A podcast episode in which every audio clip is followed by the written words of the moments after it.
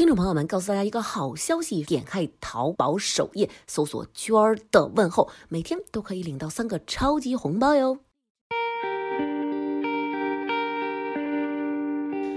欢迎大家收听，大家好，我是大王。大家好，我是田小姐。今天来这小妹妹，她是一个博士，北大的博士。是，来，妹妹跟大家做一自我介绍。大家好，我是苏苏。我把这个咱们要找这个小妹妹来这事儿发在了朋友圈，问了好多那个问题，我觉得得让天下霸唱来回答，就别让咱们苏苏来。是考古吧？对，说的都是啊。我说我请的是考古博士，不是摸金校尉，但是问的全都是那种分金定穴的事儿。咱们待会儿呢，也让妹妹给咱们讲讲他们有没有这门技术，嗯，好不好？先说说吧，当时是自己就是特别喜欢考古吗？对。当时是，嗯，想学历史类的，嗯，想学历史。然后后来电视上刚好播一个什么片子，讲到都江堰，嗯，然后我觉得好像，哎，光看书好像也不行，就是你不去看看实际的有操作的东西，那你。实践加理论才能出真知嘛，对吧？这会儿是高中是吗？嗯，对，高中。高中时候还有功夫看电视呢，还能考上北大。你看我那会儿时候，人家就是都不耽误。我那就是我妈那边一开电视，你知道吗？我电流声一过来，我这耳朵就贴墙想看。哎，你瞧，这就是差距。我就是天天还拿毛巾去冰敷电视的那种，给电视扇，给电视扇，赶紧降温。毛巾，哎，我试过用保鲜袋装水。我在那装水，搁电不然人家上北大看到不一样，同样是伪装。甜甜，你现在就到了民间台以后，这个民间的嘴脸，特别顺着我跑。嗯，那然后上了学校以后，头一天入学，我们就有一个迷思了。比如说像我们啊，可能发点书啊、本儿啊。这些，嗯嗯，你们是不是还发铲儿啊？发一洛阳铲啊，发点各种铲子什么的，你们有吗？没有，啊，没有，考古发书是吗？紧张，是这样的，就是我高中的时候去了夏令营嘛，然后就是去过很多工地参观，然后那时候第一次见到大家口耳相传的洛阳铲，然后在我们用的时候，其实是一个勘探工具啊，就是因为它的。取土之后是圆柱形的，所以能够看土质土层的变化，嗯，然后知道大概地下是什么情况，然后做一个有规划的网格性的这么一个勘探。然后我们上学之后，你要有没听懂的你问啊，因为我我我听懂了，我也有好多词儿啊。就我本来想说，你们不是挖个。动进去，不绝绝对不是，我们是要向听众朋友们重申一下，我们是科学的考古研究，是光明在阳光下的，对对对对，其实是呃，不管是破坏还是就是主动性的学术发掘的话，都是要先做一个具体的规划，就是先做，就跟我说刚刚先做勘探或者先做踏查，是什么是踏查呢？就比如说你在田埂里头溜达一片，然后你把陶片都捡一捡，嗯，然后就是看一看，然后就是这边如果遗物翻上来的遗物多的话，就很有可能底下会有一些遗迹。现象嘛，然后再做勘探，然后就相当于就是打眼儿，然后放个洞进去看，一个小洞看一看什么情况，然后然后大概了解之后，比如说哪一片比较丰富，或者说跟之前附近遗迹现象可能可能怀疑它会有什么关联之类的话，再定计划开多大的面积布多少方，然后怎么具体来工作，然后这个过程里就需要就布好方之后，就是把它弄成网格型的一块一块，一般来说是五乘五几排。然后就一五乘五是厘米啊米米米啊五乘五厘米，你以为是做超声刀还是热玛吉呢？就是给你脸上 打上格。这是一个精细的工作。你以后在在除了我这儿以外，别在别地儿问这种问题了啊！我在我那儿就没敢问，影响心理当中。但但是 小的也会有，没有五乘五厘米那么夸张。比如说旧石器，就是一般比较多的叫地点。为什么叫地点？因为它太零散了。嗯，就比如说很一颗牙齿。在那儿，它也算是就是有个点儿。你看，然后，然后它这种旧石器的情况，它很多都是呃一层一层的。比如说，你看起来像个小土山，其实可能是呃各种自然或者说是人类活动最后造成的堆积。那么，如果是旧石器在里面的话，它们不像我们是按照遗迹来划分层位。比如说，它是在洞穴里居住的，然后洞穴可能因为地质的变动或者说是自然的这种就是。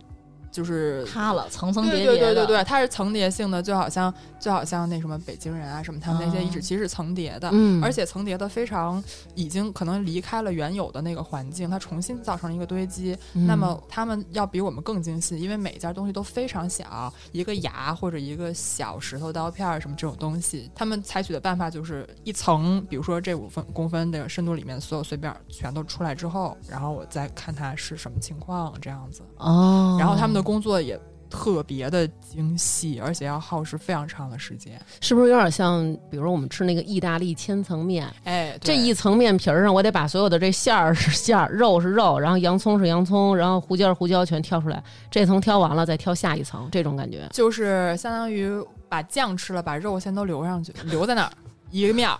对，然后他特适合来我们这种菜解释的倍儿明白。对对对然后一层一层的再往下弄。就是因为我有一朋友，他在农大，他学草坪学，嗯哎呦，然后我说草坪 还要学吗？就看里边有啥东西掉的，给人捡出来，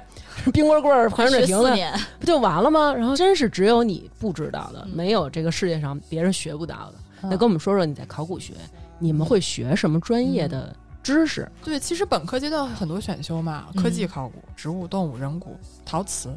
啊，还佛分这么细佛教。呃，哦丝路、丝绸之路，因为考古随着专业的细分，反正就是方向也越来越多了。嗯嗯，然后，但是本科阶段，你除了你系统学中国考古学以外，还要学很多这些方面的嗯细枝的东西。嗯一个是说对你自己是一个知识的铺垫，再一个就是你可以参考也决定一下，哎，我以后如果继续深造的话，想学些什么内容。然后到了研究生阶段，可能就是嗯一个是你自己已经会的东西的一个熟练，然后再一个就是你用这些东西来做一个你自己想研究的问题，这样是一个加深的过程。那博士干嘛呢？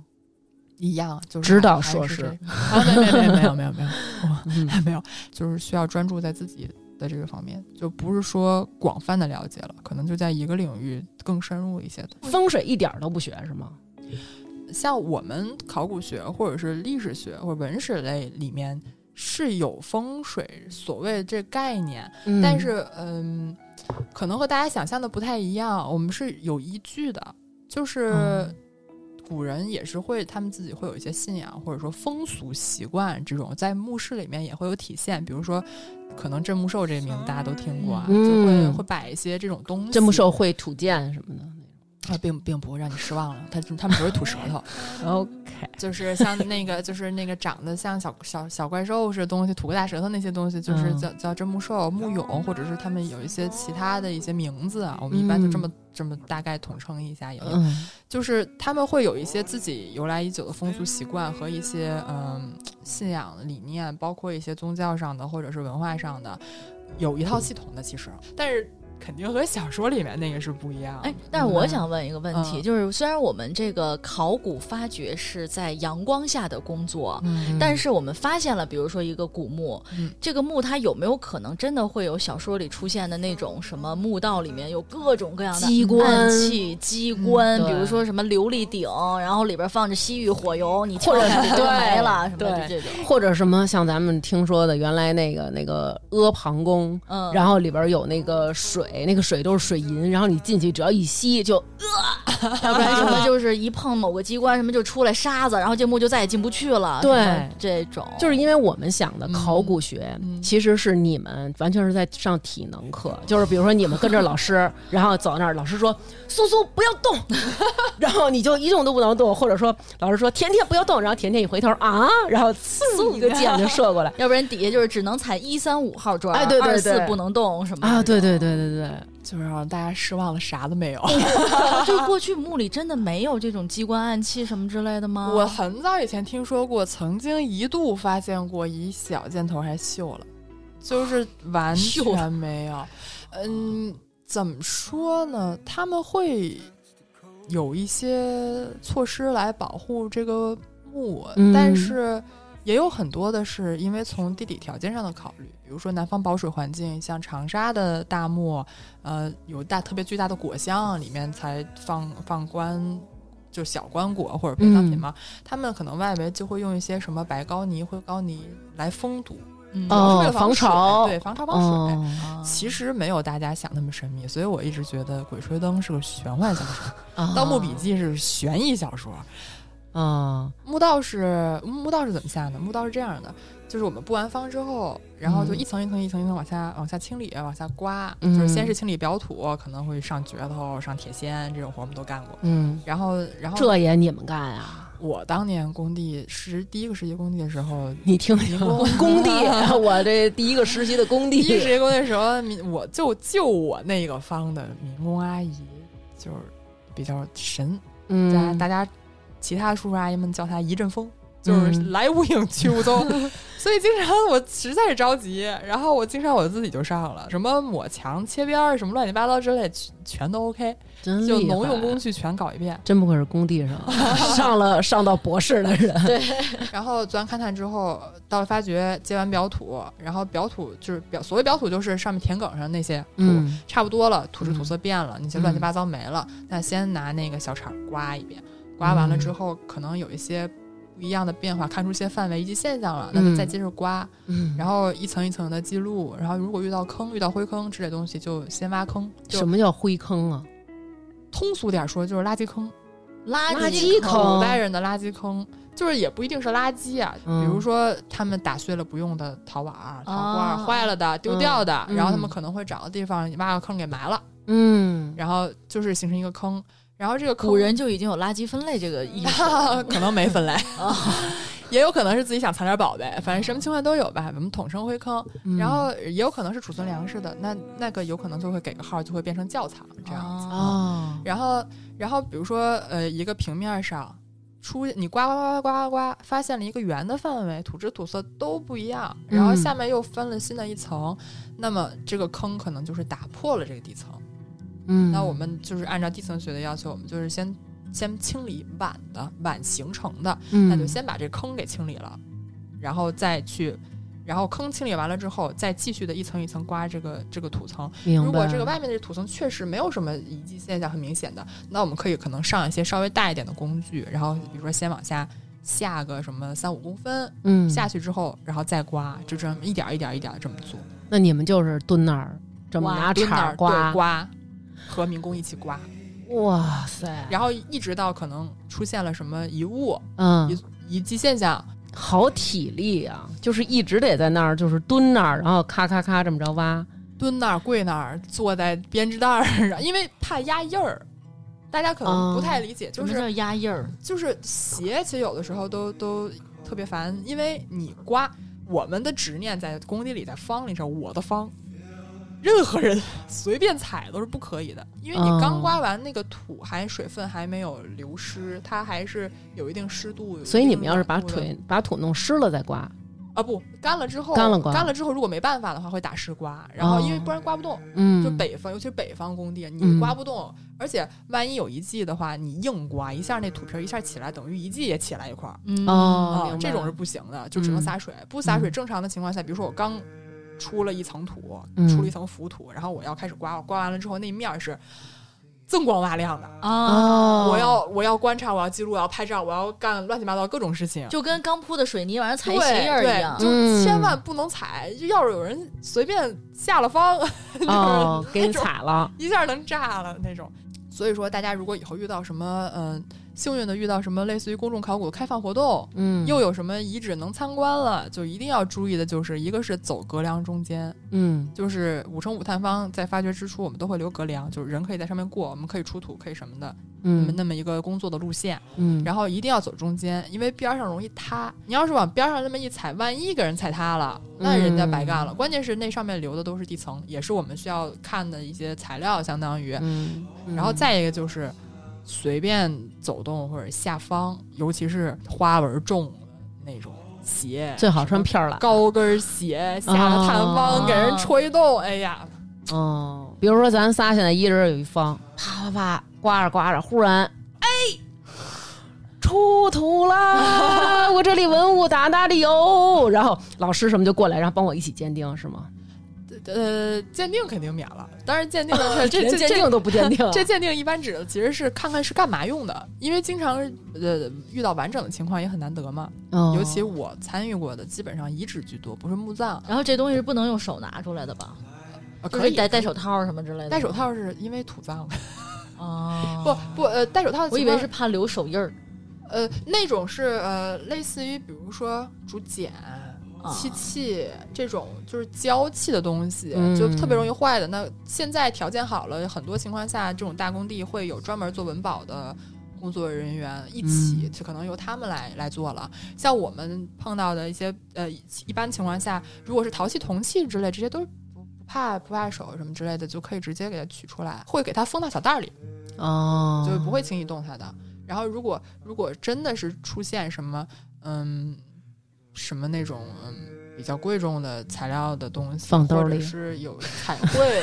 彩绘或者什么这些的话，就是会特别注意的。嗯，对，那你刚才说那个什么方里就是特别平整，那你们自己怎么下去弄呢？趴着，我们弄的时候，我们就是朝一个方向嘛，就跟擦地道儿擦对那种？就是就尽量是你最后就刮着刮着，我们最后就到一个角上去啊，了。就把自己逼到一个对，把自己逼到一角上去了，然后尽可能的不留什么印子。嗯，但是我其实听完以后，我觉得这个工作想着挺美好，对，弄一长信宫灯出来，就是一博山炉出来，而且最关键的是，你想的还有别的特好。你想，就是我老幻想他们穿的衣服都应该跟那个印第安纳琼斯里边，就是那种 卡其的，嗯然后那种一身儿，然后系一个绿色的小领巾，嗯然后那边上搭着那种白帆布的帐篷，然后大家在那儿喝水啊，然后很悠闲就倍儿然后探险那对，没事儿过去叭叭扫两下，就扫出来一个马王堆，叭叭扫两下海哼哼，就是感情你们这不是这样帐篷会打的，啊，搭一军绿色的帐篷，里面烧一煤炉子，那个是嗯放工具、存放临时存放东西，比如说陶片、麻袋什么之类这些东西，暂时存嗯放。晚上每天晚上都要把东西弄走，然后放到临时的库房里或者正式的库房里，都给它储存好。然后帐篷就留给当天晚上守夜呃嗯。看工地的那个师傅哦。住，是这样的。那你们住哪儿啊？我们会专门有地方，嗯，嗯，就是老呃乡家，类类似这种情况，租人家的房子，然后我也睡过炕，大夏天的，嗯。然后他是这大夏天给龙火，大大夏天的 我还好一点，师妹那正好在灶眼儿上，巨暖和。冬病夏治了是吧？幸好是东北，嗯，真挺逗的。就是我觉得考古特有意思，就是用通俗点的话说来是接地气，但我觉得是现在城市长大的小孩儿就是很少能体会的。所欠缺的，对对，嗯就是其实也是很重要的一课，就是在乡土间的生活，就你了解这社会从上到下到底是什么样的，就是这是最直观的感受。比如说在那个村里房子，就是就是很传统的那种，然后平房三间，左边一间有炕，右边一间有炕，中间那间就是堂屋有灶。然后吃饭什么都在那儿，然后可能有阿姨雇的阿姨，然后做饭啊什么这些，然后就是每天上工，要要先坐车再爬山，然后一天下来这样子，日出而作，日落而息。哎，那你们住过那种什么，比如荒村，啊就是什么荒村老师，类似荒，就是荒村老师就是华北大平原农牧交错带上的一个嗯已经基本上没什么人，几乎没人住的一个荒村儿。住那儿的时候是住在一个那个呃荒废的学校里面，嗯然后教室里面支的那个单人床、行军床嘛，然后住那儿，嗯然后澡也不能洗，然后接了电，接了。自来水管儿，然后那个用烧水壶烧热水，一盆儿一盆儿的，然后互相帮着冲过，也有这种地方。然后一共没见过仨人儿，一一头驴和一只羊，就是也有这种地方。就晚上敢出门吗？就这种地方，敢，因为旱厕在外面呀。哦，还得上那种厕所，对，是旱厕。天然后就是就是而且关键你又干的是考古，就其实没什么可怕的。大多数情况下，如果不是保水环境，像马王堆那种，或者明清以后的话，嗯，墓主已经消失了，连宋墓里面都很难有说残残留的也，也是很少残留的墓主还行就。干净了，遗骨是很。少情况，就已经没有，就那是为什么没有呢？自然环境的原因，就是、哦，并不是被有一些是被盗走，有的情况是会破坏过，就是说，比如说他脱这衣服不好脱，然后他可能就给胳膊蹬下来，就碎手就扔到一边了，就这种感觉是吗？是这样的，就是盗墓吧，他也其实不知道底下具体哪儿是哪儿，哦有的就打得准，嗯有的打到墓室里，有的打到果箱里，然后打到墓室嗯就有可能墓主不幸的就。就是它，它它黑呀、嗯，它里头一霍霍，两几千年的东西或者几百年的，它自然环境的原因，它就会有消解。嗯，嗯，有的是有痕迹，有有的的是感觉出来木主自己走出去了。有的是有痕迹，有的是残存的一些遗骨。哎，那比如说像那种金缕玉衣，嗯，就是只是我们把它请出来的时候，就是嗯只是金缕玉衣那个壳里边都没有了吗？我这前两天正好刚好回顾了一下那纪录片儿，嗯它嗯满洲汉墓里面那个金缕玉衣是发现金缕玉衣的时候里头是没有，已经没有了，就都空了，就它剩那壳儿了，玉衣都是瘪的，哦。所以就是对，所以他们当时我看纪录片儿说的是，他们还怀疑过说墓主在不在这儿。嗯羽化了在那个棺材里放着，还能就是直接就是没了。我觉得这种的也也真是，可能真的是年代太久远了。对，就是它微生物啊，什么下雨啊，什么这些哦水啊，什么都都有关系吧。嗯对，当然我们也嗯没我我我没有研究过埋藏环境学这这个这个问题。咱们听众问了，说有没有在现场找到了一些现象，或者说有一些物品啊、嗯或者壁画什么的，证实了一些可能古代的一些远古的传说的真实性。比如说有一天咱们发现了一个墓葬，然后说哇塞，这墓葬可神了。上面是一个女人的身体，底下是一个蛇，由此证明了女娲是真的存在。有没有遇上过这种事儿？就是跟古代哦，这可能是什么里边记述的，这可能是《山海经》里边的，这可能是那什么什么里的，有没有这种情况？我想想啊，嗯就是那个嘛，嗯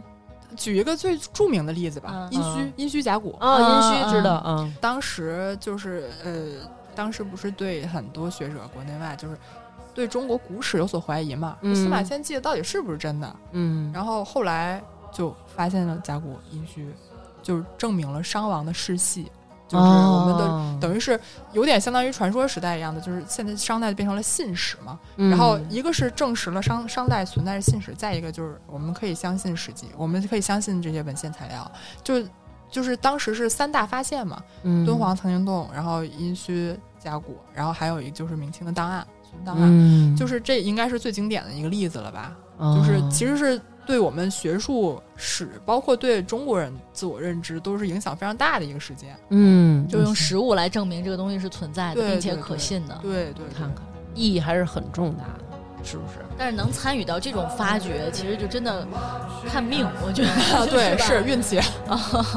比如我运气就没那么好，我们学院那么多十大发现，一个没赶上。哦，你们是规定每个必须要发现十个，就是生凑也凑十个。对，说今年就是十二月了，还差一个呢，刚九大发现。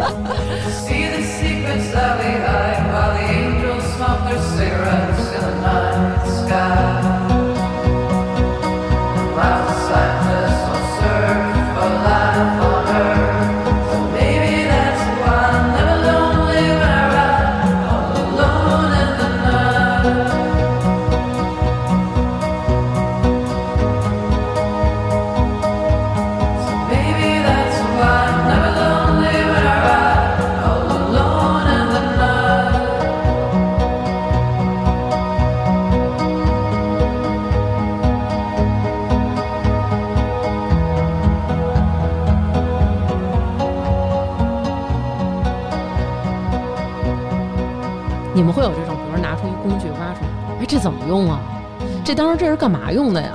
会有这种吗？会会会有东西不知道是干嘛用的。然后嗯比如说我我可能不知道这个构件是干嘛用的，但是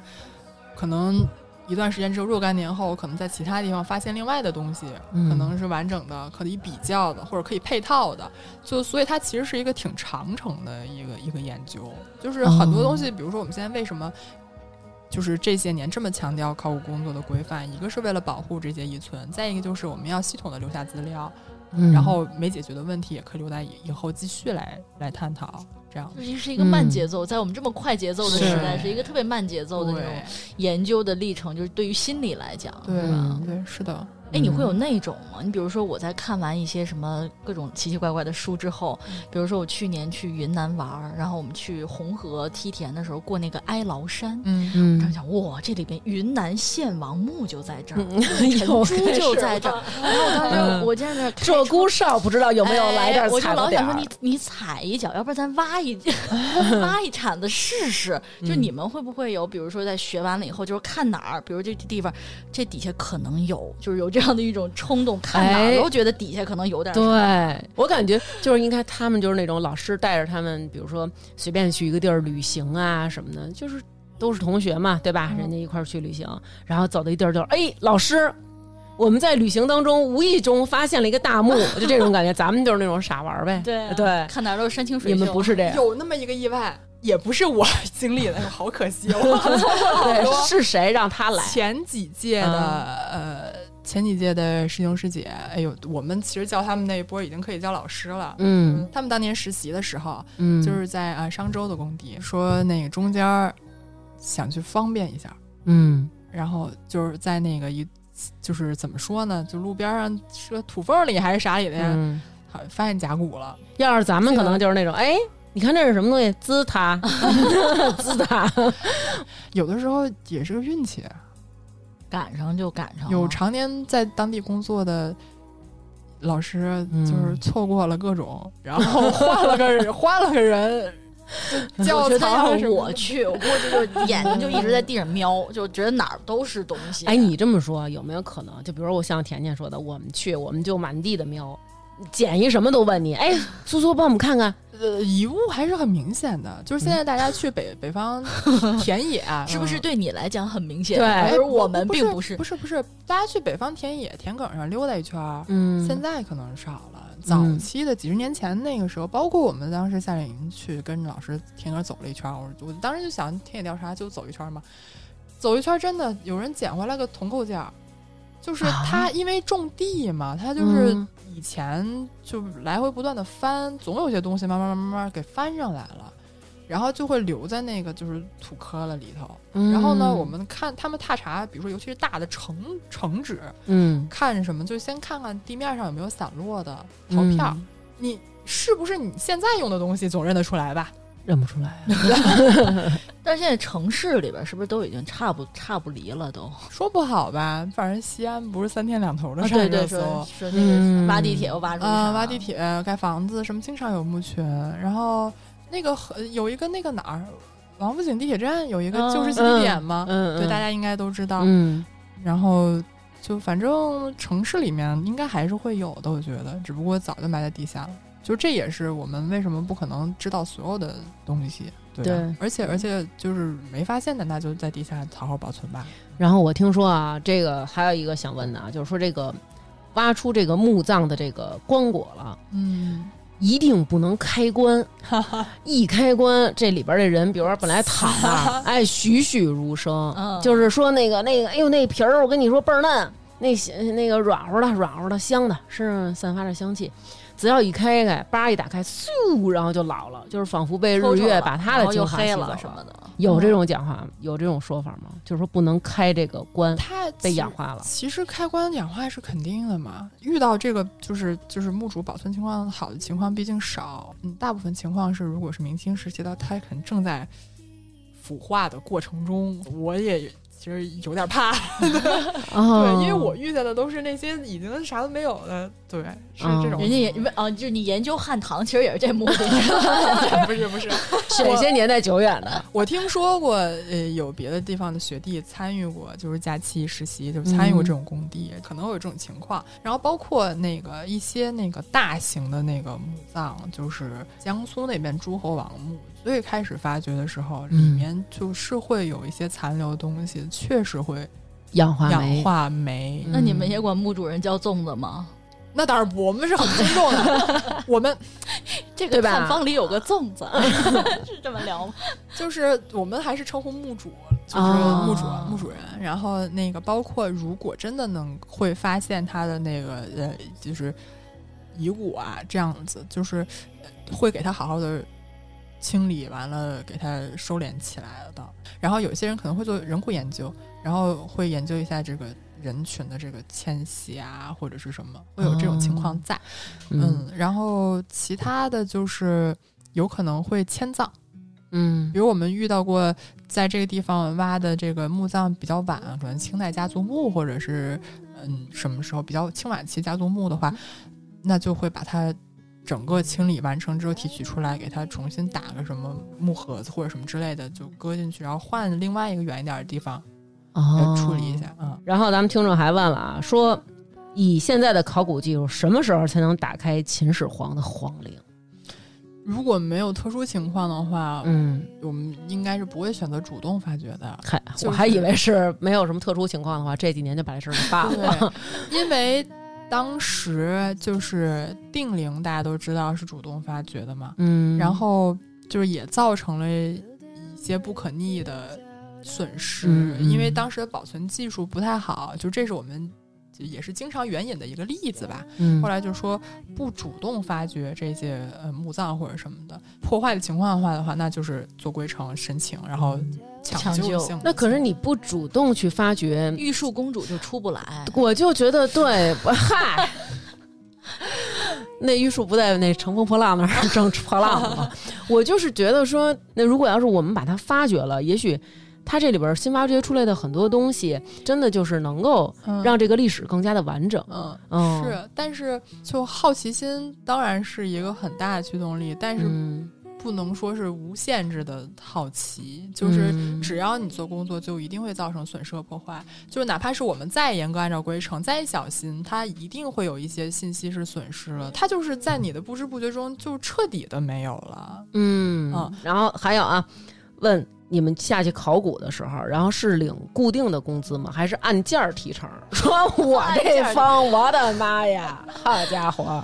出了十五个 这个绩效啊！对对对，不是这么提成是吧？就没有我也得扔俩进去，算我的。没有，对，上他们家偷俩。在工地是那个按天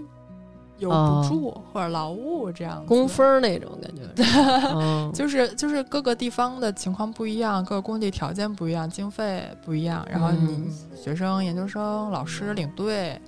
民工嗯，这些就是都会那反正我在坑边坐一天也有那个分儿，是吗？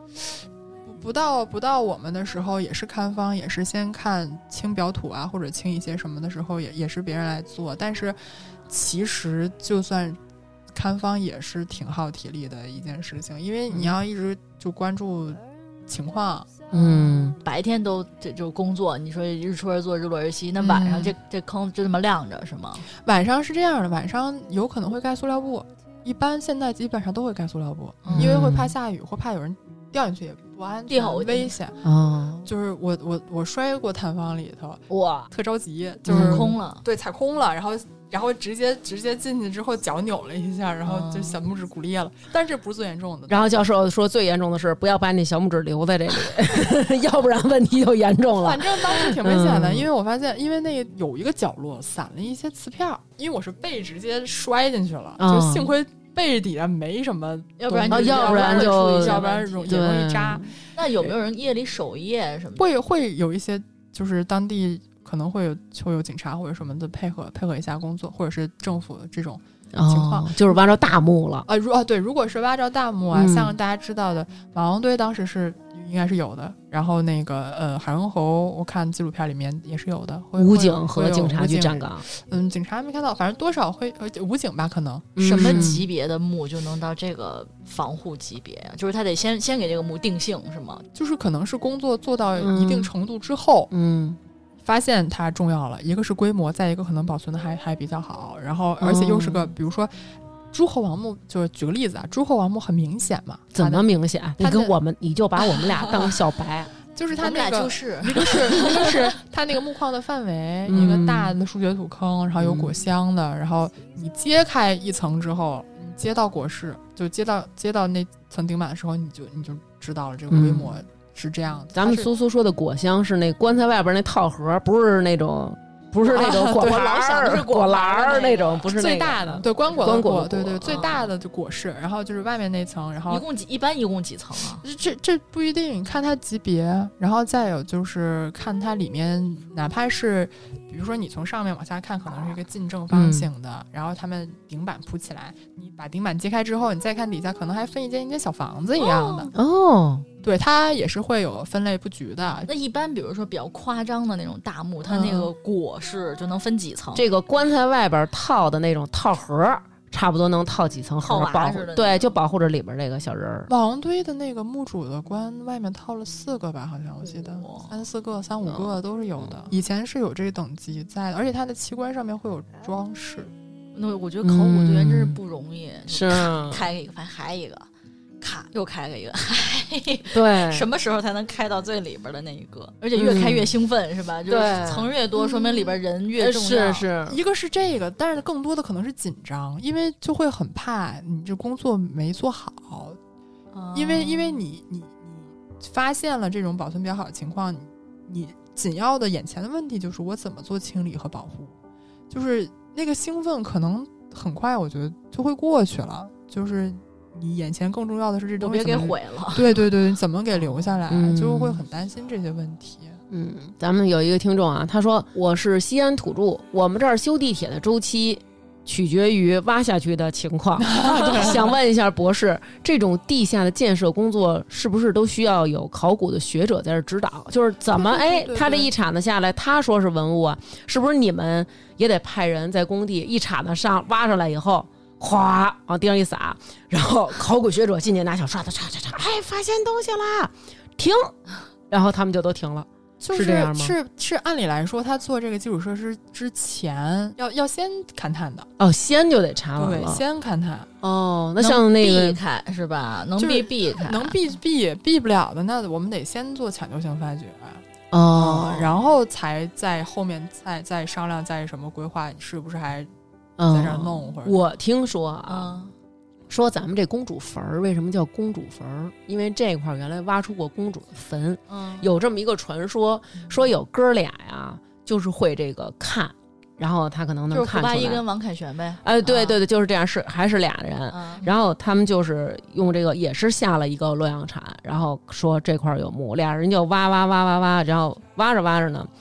然后忽然就是觉得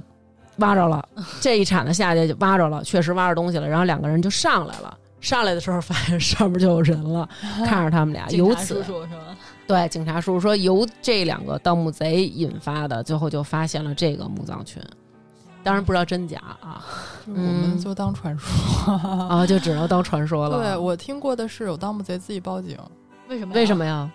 就是因为那个夏天嗯雨水多，嗯，然后是因为放水还是因为什么的，嗯然后等于它地下水位升高，哦给困里给淹里边了。给困在里面了。嗯，这太神了。然后还有听众问啊，说考古专业好找工作吗？嗯我同事本科首师考古专业毕业去了搜狐笑话频道。我觉得其实最后干什么这种事儿，除了一个喜不喜欢专业以外，还有很多是机缘的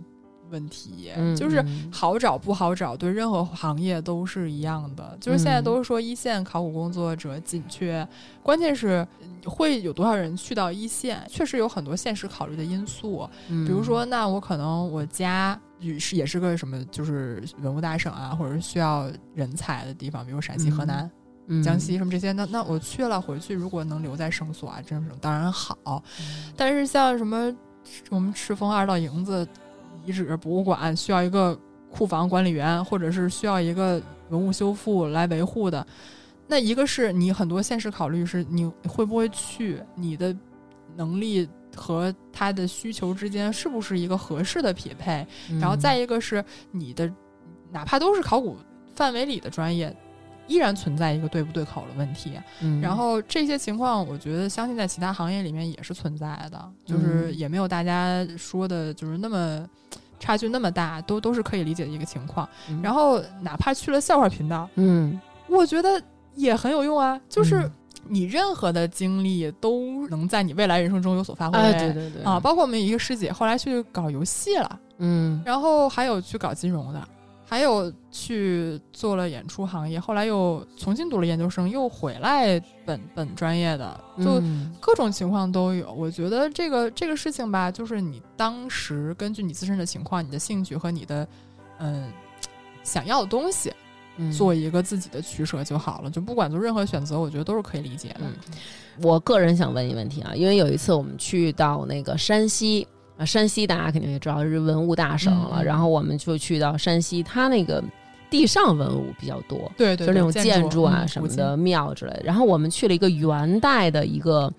它是叫水神庙。嗯，然后我们去到那儿的时候，刚进去还没看了有五十秒呢，嗯然后工作人员就说：“你出去吧。”然后我们说：“啊，为什么？”他说：“因为我们这个不能开那么长时间，嗯，然后因为怕有阳光照进来要氧化，然后我们这里边连灯都没有。对。然后这个个我可以理解，但是他给我们的解释就是说，你没有花钱雇导游，所以你们就得待这么长时间。只有花钱雇了导游的，有一波儿花钱雇导游的，我们就给他们开门。你们只是就进来蹭一会儿，能赶上多会儿是多会儿。然后我们就在那里看啊，然后它里面会有各种各样的壁画，画的真的非常非常棒。当然，嗯大部分已经在美国了，现在被人给 K 制下去了。嗯然后我们看那上面，它就会有说，哎，这个部分，然后画的是什么什么，其中的这个小东西代表了什么？比如说，哎，这个人嗯。他戴了一个耳环，嗯。证明她是一个女人，因为在那会儿只有女人有这样的东西，然后证明是女扮男装，嗯。这个女人可以去演戏剧。然后就证明，在当时是非常社会非常开明的，然后男女的工种就是没有那么明确的一个划分，嗯。就是我觉得哇塞，就是你们即使是发掘出来一个文物，背后的这个工作也是非常非常庞大的，就要把它串起来。对，是嗯是很庞大的，就是 怎么说呢？当然，这元代壁画我也不是很了解啊，嗯当然很好看。我要看见也只能花，就 是这种，比如说马王堆嗯出来之后，我们说有有那个呃简读里面出过作业书，是作业书是干嘛的？就是讲这些官司的，哦，他是怎么处理这些官司、嗯。判罪，嗯。然后上报，然后在朝廷再批复，嗯。就是能够看到背后的很多事情，然后有一些社会环境，可能我们从那个历史里面知道的是一个概貌、嗯。大大规模的，但是在这些文字里面，我们就可以知道说具体到每个人，嗯。比如说一家子，嗯丈夫妻子怎么回事，闹了什么纠纷，比如说收了个奴婢，为什么要跑，又被抓回来了，就是嗯就很鲜活的一些生活，可能会在这这个后面，然后我们也可以把它再跟就是历史里面的记载相合。嗯，其实我特别推荐一个，要说那个壁画，就是、嗯。就在北京，就是那个模式口那边有一个叫法海寺，啊，对，啊就特别建议大家去看一看。那个就是一个特别，就跟你说那一样，就是当然你得找导游才能进，嗯嗯嗯他那个就是没有说你你只要不找导游你进都进不去，他等于是按时间一小时一场，一小时一场那种。对对，就是完全封死了，没有光，没有风，什么都没有。然后就是、嗯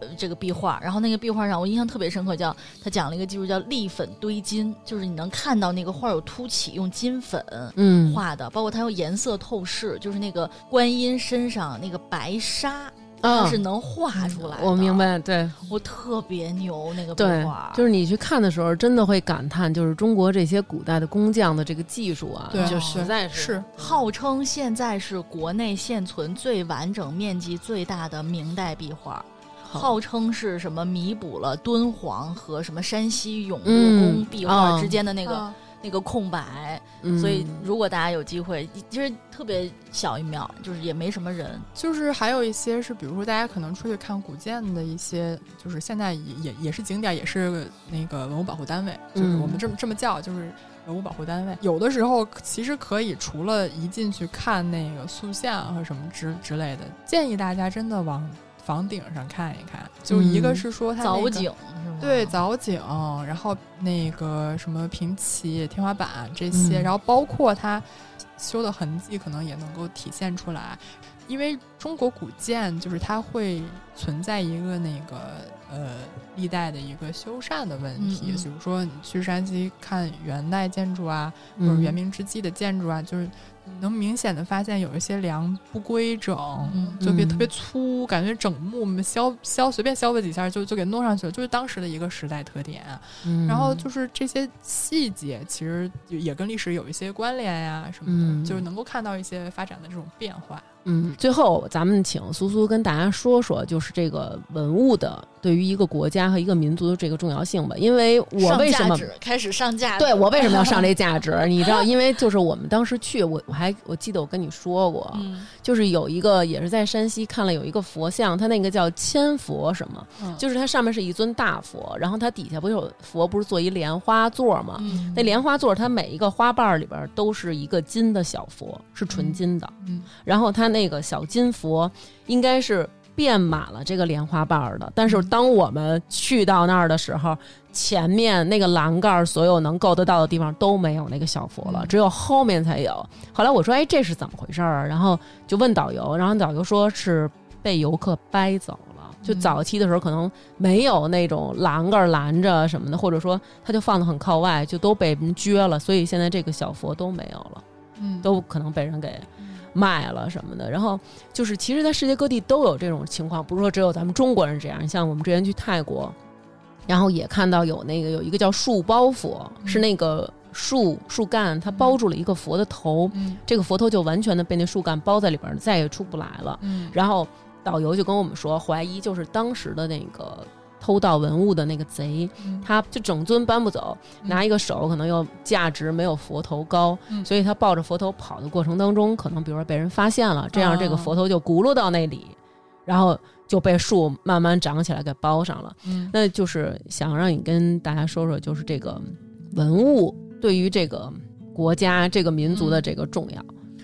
就我其实，嗯，以前我们老师用过一个比喻，就类似于我们研究考古，就相当于是一个存储一个历史记忆的一个地方。就我们现在能够从事一些事情，都是因为我们之前积累的能力、记忆啊，这些技术经验。那么考古对于我们整个国家或者民族也是这么一个功能，嗯只不过它具体能够产生什么效用，可能一点一点一点的才能够渗透到我们的社会里面。但是打一个比方的话，比如说现在公众接触考古最直接的，除了那种开放的参观活动、博物馆参观、工地参观，然后还有一些就是现在都开始做文创产品了嘛，是就是就是它就是一个怎么说呢，对人的旨趣的一个影响。就是嗯说小点儿，可能是你觉得这东西好看，那它可能影响了你的审美。那你要是自己本身喜欢历史或者说文物，自己去主动了解一些的话，那你知道它的背后的故事，或许对你认识这个这个社会、认识这个世界的方式嗯就会有一些影响和改变。我觉得它。它其实最后起到作用，不是一个直接的物质上的影响，而是对大家观念上的一个更新。嗯就是或许说，我很，我也很期待以后看到考古能够对这个社会做一些什么就不一样的事情，或者说有一些我们能够看到的改变。当然，我觉得以我智力可能想象不到了，可是我很期待说未来考古学在未来能够做到一个什么样的程度。这个有一个听众就是说特别好，他说就是有的人就是一生就是柴米油盐，有的人确实在用一生守护这个属于这个地球的这个文明。然后考古学家虽然研究的是历史，但是如果真有地球毁灭的一天，到了像星际穿越那种人类大迁徙的一天，感觉考古学家是在为了人类将来续写历史文明而努力，然后科学家呢却是在开辟未来的文明，觉得。不管是什么样的文物，是小小的一个小崖，大到可能宫殿啊、墓葬啊，或者说这些庙宇，其实都是我们国家的一个历史文化传承的一部分。然后感觉大家就是现在对于考古的这个热度关注的还是比较多的，是吧？然后也希望大家，如果要是真的有机会，我们。出去了，然后在外面参观这些古建的时候，然后看到一些不文明的现象，其实我们也还是应该要制止一下。对像之前我们去山西的时候，然后有的人就直接拿着那一把点着的香，然后进去拜。然后，但是人家说这个你这屋里不能有这种火，对对因为烟熏火燎也不行。然后我就是看着人家进去，然后我这种怂人就是那种用眼神在制止他，然后 但是对，但是成瑜和南哥就是那种，哎，你出去什么的，就是这不能进，这这不能见火什么的，然后得到了老爷爷的青睐，就看庙的老爷爷就，哎呀，小伙子、小姑娘，你们很不错，所以就是。其实我们能做的一点一滴，都是在为了保护这个文物，也更多的希望有好的文物留存的越来越久远，保存的越来越好，让我们的后代其实也可以看到。所以我觉得其实就像刚才这个苏苏说的，嗯你像比如说就是说敦煌，嗯嗯就是敦煌，你说那个道士叫王王元禄，是不是？嗯他当年把这个敦煌里面那么多珍稀的东西，嗯就都拿出来卖给外国人的时嗯候。就是其实大家也不太了解这个东西到底是什么，它有什么样的嗯价值，对也是过了这么多年我们才发现，哇，原来敦煌这么美，这么珍嗯贵。对所以其实现在很多东西，可能你现在看不到它的价值，它只能摆出来放在那儿。是，也许在未来的某一天，你就会发现，哇，原来嗯这个东西这么牛。包括昨天我们在就是就是我自己在跟朋友聊天的时候，就说起金鸡纳嗯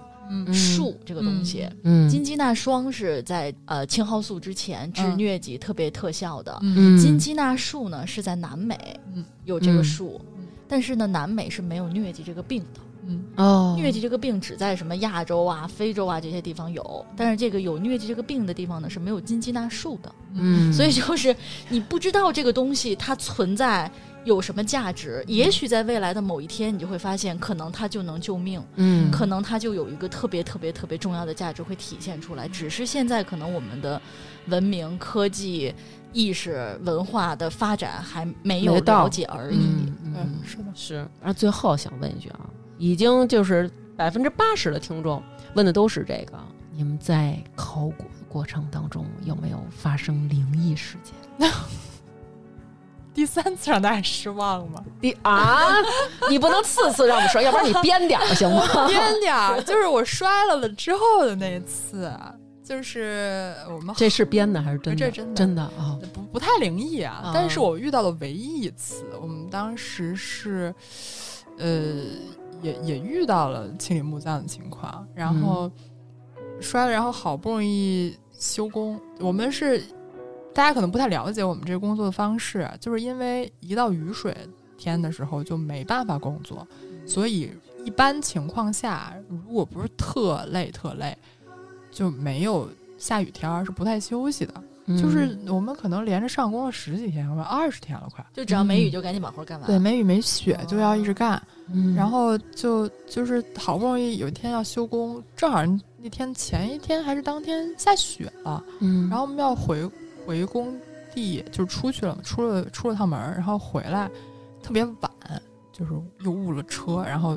就没车可以去我们那地方，黑灯瞎火的特远，没有人愿意拉，然后都是黑车，然后一问多少钱，就是类似于可能一人的五十一百什么这种的，嗯，然后没办法说这怎么办呀？就是五十一百都做不起，考古学看来是真的经 费是有点儿问题，紧张确实是挺一紧张。关一个人啊，一个人几嗯公里的地方，然后嗯关键是晚不说，就是他们还带着我这么一没法太走的啊，啊然后就说说说怎么办呢？说当时那个有有墓打破了我们的遗迹，还没有给它完全清理好。他按照规程要先做晚的，再做早的嘛，嗯就是要先把墓清理完了之后，然后再啊遗迹继续这样子。嗯然后就就还在留待清理，还没做完。然后我们也希望能够赶快把这位好好的迁葬，嗯回家过年去，就快过年了也。然嗯后，然后我们就在十字路口，就空旷的十字路口，就这么说到了几句，嗯就是能不能让我们就赶快回去，然后啊大家都好好的赶快弄完，然后回家。啊然后就这时候，远方开来了一辆出租车，正规出租车，不是黑车。出租车嗯从远方驶来，停在了我们面前，大概就五米八米的位置。嗯然后周围路口口的那那些人就没有任何一个人往这个方向走。嗯然后我们就赶快的过去，然后问他上了车，然后里面已经有一个人了，嗯正好是往我们那方向去的，比我们还远。嗯然后我们觉得特幸运，然后坐上车之后开了两步，然后司机师傅就说说那个就是先说一下价钱呗，这么晚了，嗯，等于是你们是拼车顺风顺过去的，对，嗯然后说多少钱，说你们给五十吧，嗯然后我们就有点一个人五十还是一起五十，就是都已经上车，一个人五十也得走啊，嗯。说就一共给五十，然后我们就开始走走走，就回去了。要不然真的是大雪天，就是、嗯就是雪能差，就是如果没化的时候，可能也差不多能没脚了。虽然我们嗯觉得这也是个玄学，就是 是不是真的有联系？是不是听到了我们的呼唤？对，但是其实你没有这种想法吗？就是我现在在干这样的事儿，然后我现在是这样的一个生活，我的我对世间的这些事儿是这样的看，我真的希望多少年之后能有一个人哦，原来。就是有人能知道我是一个什么样的人，我曾经存在过。我们有一个听众朋友，然后他就是也是学考古的，嗯他是一个考古学的硕士，然后他跟我说，他有一次下工地的时候，是一个东汉的墓葬，在那个墓里面，然后发现了有一块带着一部分手印的一个砖，嗯嗯，那个手印儿特别特别的浅，但是还能够很清晰的看到这个嗯手指的这个纹路。嗯嗯然后他就把他的手放上去了，嗯就感觉特别奇妙。一个几千年的人的掌印穿越了几千年，跟另外一个人完全重合了，就是那种感觉，就是，就是你能明白，就是对，呃我会有这就那种种感觉。嗯我我没有，我自己没有清理过碳木，但是嗯，他这事儿，这这种这个砖我知道是那时候很多这样子的砖，就是他嗯是当时做砖的人嗯自己印的，留手模是吗？有点那意思吧，就是这砖可能是我弄的，或者什么，就是他们当时有一些原因，然后会、哦会会摁一个上面。然后我是看一本书，有一本国外学者的书叫《中国古代工匠》，嗯，就是专门说这些，嗯，这些东西背后可能有一些什么人。就是以前在我们特别关注这些物质材料的时候，然后可能背后的人多多少少的会被忽略一些。嗯，然后，但是现在随着我们基础材料累积已经到达一个一定程度了之后，我们就会想，怎么能够反映真实的人的活动呢？墓葬本身是个死的，嗯它虽然说是有仿生的意义在，它毕竟是个嗯死的，就是我们怎么能从这些东西里面看到一个活着的社会呢？嗯，就是这个其实是现在就是考古学努力的这么一个方向吧，也算是。嗯我刚刚说那本书上面就是。他直接把那个砖原大的照片嗯放在了一页上，给了他还留了一页的位置，哦，然后就说大家可以看看比较一下。就是我我也看到那手印，就也摁了一下，摁了一下，就是啊差不多大，就是你会不自觉的摁过去。有这种有这种就同想跟他产生一个连接的那种。同为，人类的这种连接感，是是对，会有这种感觉在。嗯，就是我觉得你会有那种感觉，就是说曾经在这个地方，然后生活了一个这样的人，他是怎么过的？他这一辈子，在他活着的时候是什么样儿，然后又是经历了什么离开的，所以嗯。这种好奇感就会让我觉得考古学在挖掘的过程当中就会特别有意思。而且我觉得就是考古吧，我现在在想一个问题，你说嗯。过去，你比如说有石头、有陶瓷、有漆器、有这种金石、玉器等等这些东西留下来，因为过去还是土葬，就你有很多陪葬品在这儿。我就一直在想，你说我们这个时代，如果隔个一两百年，没有什么考古价值，对你你挖什么呢？就是各种不同的盒儿吧。是吧？你不知道嗯应该能、能挖出点什么东西来。所以我觉得就是考古真的就是。就是过去可能是留给考古特别丰富的一个宝藏，嗯而我们嗯现在觉得可能未来考古就是说啊这一时期，嗯，啊二十世纪二十年代或者在之前十九世纪末期这一。是考古的断代。就 是他们的人生就是面儿面儿，就是 永远都是这一坨面儿面儿和那一坨面儿面儿。对对，对，我就在想，我努力的应该留点什么。好吧，那本期节目就是这样，谢谢甜甜，谢谢苏苏，谢谢苏苏，谢谢大家，就是这样来到这儿。拜拜。拜拜。本期在微店发发大王哈哈哈为我们进行打赏的听众朋友有铁金刚、延禧宫的腼腆猪、催更催的脑壳疼、边雨、杨君月、马捧鹏、露露、花花花花卷加在一起、小陈、快乐狐、超子、彭黄黄、Tenny、书芳斋的霞霞子、亚凯西、喜乐大魔王、郭小胖，我要一直支持大王哥哥王翔、宅宅宅会玩、艾迪哈哈哈、小王王、超子、王木苏、西米、葛德米斯、唐田月月，后面两个字是多音字，不会滑雪的摄影师不是好奶爸、梨花白层、赵殿红、曹操、Cold Foot、彭大炮，好久没打赏了，跪下认错，只喝精酿大老虎，哈哈！王西西不在家，林楚凡、何小妹、陈梭梭，注意安全哈！我叫六 V 一，杨洋、无敌、翟龙、小静、Sunny、迪迪、王女士、强龟，我小刘娟棒棒棒，想吃鱼，曲九零、刘一枝、Daisy、梁志远、罗家没有海，大王叫我来巡山，酱酱妈、裴林、陈雨龙、刘都行、魏伟、廖建浩、樊文文文、大鹏鹏、大王的贴身小护士苞米、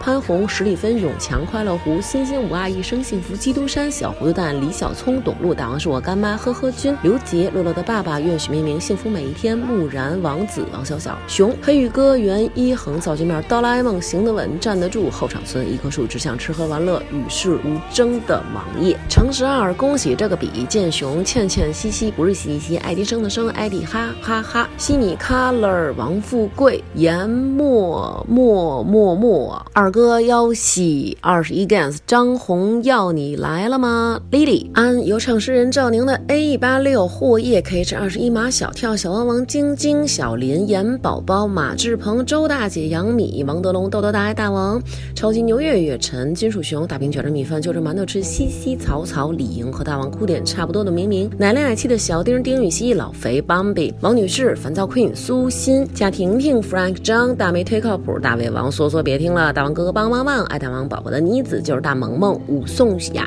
廖建浩、白大茂、年秋、比利、刘辉、胡同里的小可爱、一诺、许一动、何旭、梁卫进、Mojo Hand、刘翔宇、王建光、王大锤、三米加、加熊、立仔、小回国的阿白酱、格格乌拉乌、露露、葛德米斯、王小小。上一期没有念，所以这次两期合并一起念。以上就是这两期节目为我们打赏的听众朋友，非常感谢大家真心实意的支持。最后，我们也要感谢罗德为我们提供的设备赞助。就是这样，拜拜。